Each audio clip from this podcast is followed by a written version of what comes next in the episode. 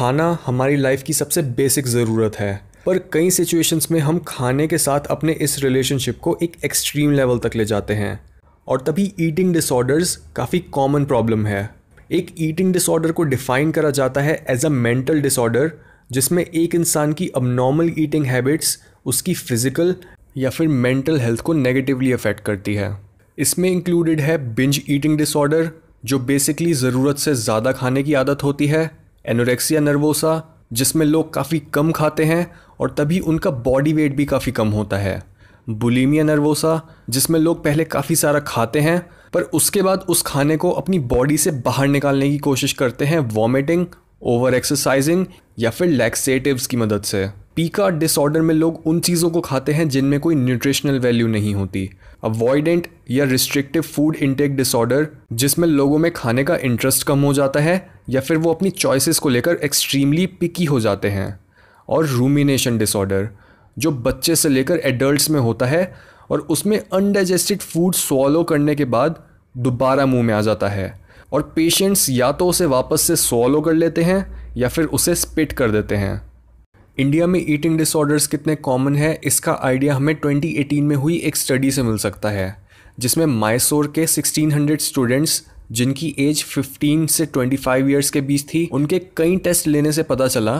कि छब्बीस percent participants की ईटिंग हैबिट्स अबनॉर्मल थी और उन्हें या तो ये डिसऑर्डर पहले से था या फिर चांसेस हैं कि वो फ्यूचर में कोई ईटिंग डिसऑर्डर डेवलप कर लेंगे। हाउएवर, अगर हम नॉर्थ इंडिया का रेलेवेंट डेटा ढूंढें तो last study year two thousand में हुई थी, जिसका डेटा सिर्फ अपने आप में किसी यूज़ का भी नहीं है और ये चीज़ इंडिया में मेंटल हेल्थ अवेयरनेस की कमी को दर्शाता है। यहाँ तक कि हेल्थ इश्यूज़ इंडिया के एक आर्टिकल में भी इस बात को पॉइंट आउट करा गया है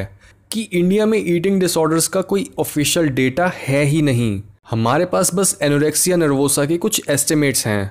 जो बताते हैं कि हर वन लाख मेल्स में से टेन मेल्स और वन लाख फीमेल्स में से थर्टी सेवन फीमेल्स एनोरेक्सिक होती हैं। बट अगेन, ये डेटा भी सिर्फ अपने आप में इस प्रॉब्लम को समझने के लिए काफ़ी नहीं है। नाउ, अगर हम ईटिंग डिसऑर्डर्स के कॉजेज़ की बात करें तो एक कॉमन ऑब्जर्वेशन ये है कि जिन लोगों को ईटिंग डिसऑर्डर होता है,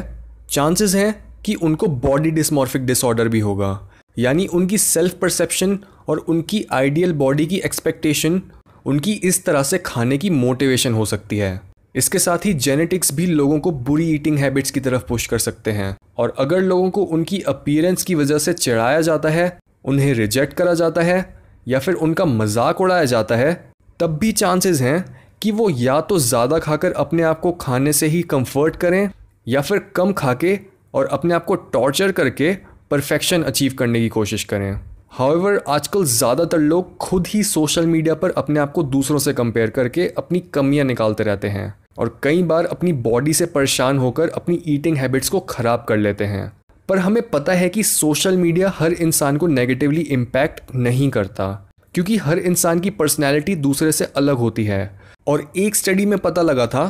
कि जो पर्सनैलिटी ट्रेट ईटिंग डिसऑर्डर में सबसे ज़्यादा कॉन्ट्रीब्यूट करता है वो है न्यूरोटिसिज्म, जो कि नेगेटिव इमोशन को बढ़ाता है और सेकेंडरी कंट्रीब्यूटर्स थे ओपननेस टू एक्सपीरियंस और कॉन्शियसनेस। इसके साथ ही एक स्टडी में फंक्शनल मैग्नेटिक रेजोनेंस इमेजिंग यानी एफ एम आर आई की मदद से पता चला कि जब भी एनोरेक्सिक पेशेंट्स को कुछ मीठा दिया जाता है तब उनके ब्रेन के पार्ट इंसुला में बहुत कम एक्टिविटी होती है, जबकि जिन लोगों को मीठा पसंद होता है उनका इंसुला काफ़ी ज़्यादा एक्टिविटी शो करता है और उससे वो मोटिवेटेड फील करते हैं। इस फाइंडिंग से रिसर्चर्स को पता चला था कि एनोरेक्सिक पेशेंट्स को शुगरी टेस्ट कम प्लेजरेबल लगता है, जिसकी वजह से रिकवरी के बाद भी वो टेस्ट को काफ़ी अलग तरीके से एक्सपीरियंस करते हैं। इसके साथ ही जब एनोरेक्सिक लोग सोच रहे होते हैं कि उनको क्या खाना है, तब उनके ब्रेन के पार्ट डोर्सल स्ट्राइटम में नॉर्मल से काफ़ी ज़्यादा एक्टिविटी होती है। ये हमारे ब्रेन का वही पार्ट है जो कि हैबिट फॉर्मेशन और डिसीजन मेकिंग से रिलेटेड है, यानी जो लोग एनोरेक्सिक होते हैं वो अपनी मर्जी से चूज़ नहीं करते कि वो कुछ नहीं खाएंगे या फिर वो बस हेल्दी चीज़ें खाएंगे, बल्कि उनके सबकॉन्शियस माइंड में ये हैबिट इतनी पक्की बन चुकी है कि वो हमेशा अनकॉन्शियसली अपनी बुरी ईटिंग हैबिट्स को रीइंफोर्स कर रहे होते हैं। मीनिंग यहाँ पर कीवर्ड है habit. This is why eating disorders को ट्रीट करने में एक हैबिट ब्रेकिंग अप्रोच काफ़ी इफेक्टिव हो सकती है। हाउएवर, ईटिंग डिसऑर्डर्स को ट्रीट करने के लिए जनरली एक से ज़्यादा ट्रीटमेंट यूज़ करे जाते हैं, जैसे कॉग्निटिव बिहेवियरल थेरेपी, जिसमें लोगों की थिंकिंग और उनका खाने के साथ रिलेशनशिप चेंज करा जाता है। एक्सेप्टेंस एंड कमिटमेंट थेरेपी, जो कि कॉग्निटिव बिहेवियरल थेरेपी का ही एक टाइप है, इंटरपर्सनल साइकोथेरेपी, न्यूट्रिशन काउंसलिंग और गाइडेड सेल्फ हेल्प, जिसमें सपोर्ट ग्रुप्स और सेल्फ हेल्प ग्रुप्स में ईटिंग डिसऑर्डर्स से रिकवर करते लोग एक दूसरे को इम्प्रूव करने में और बेटर लाइफ डिसीजंस लेने में हेल्प करते हैं।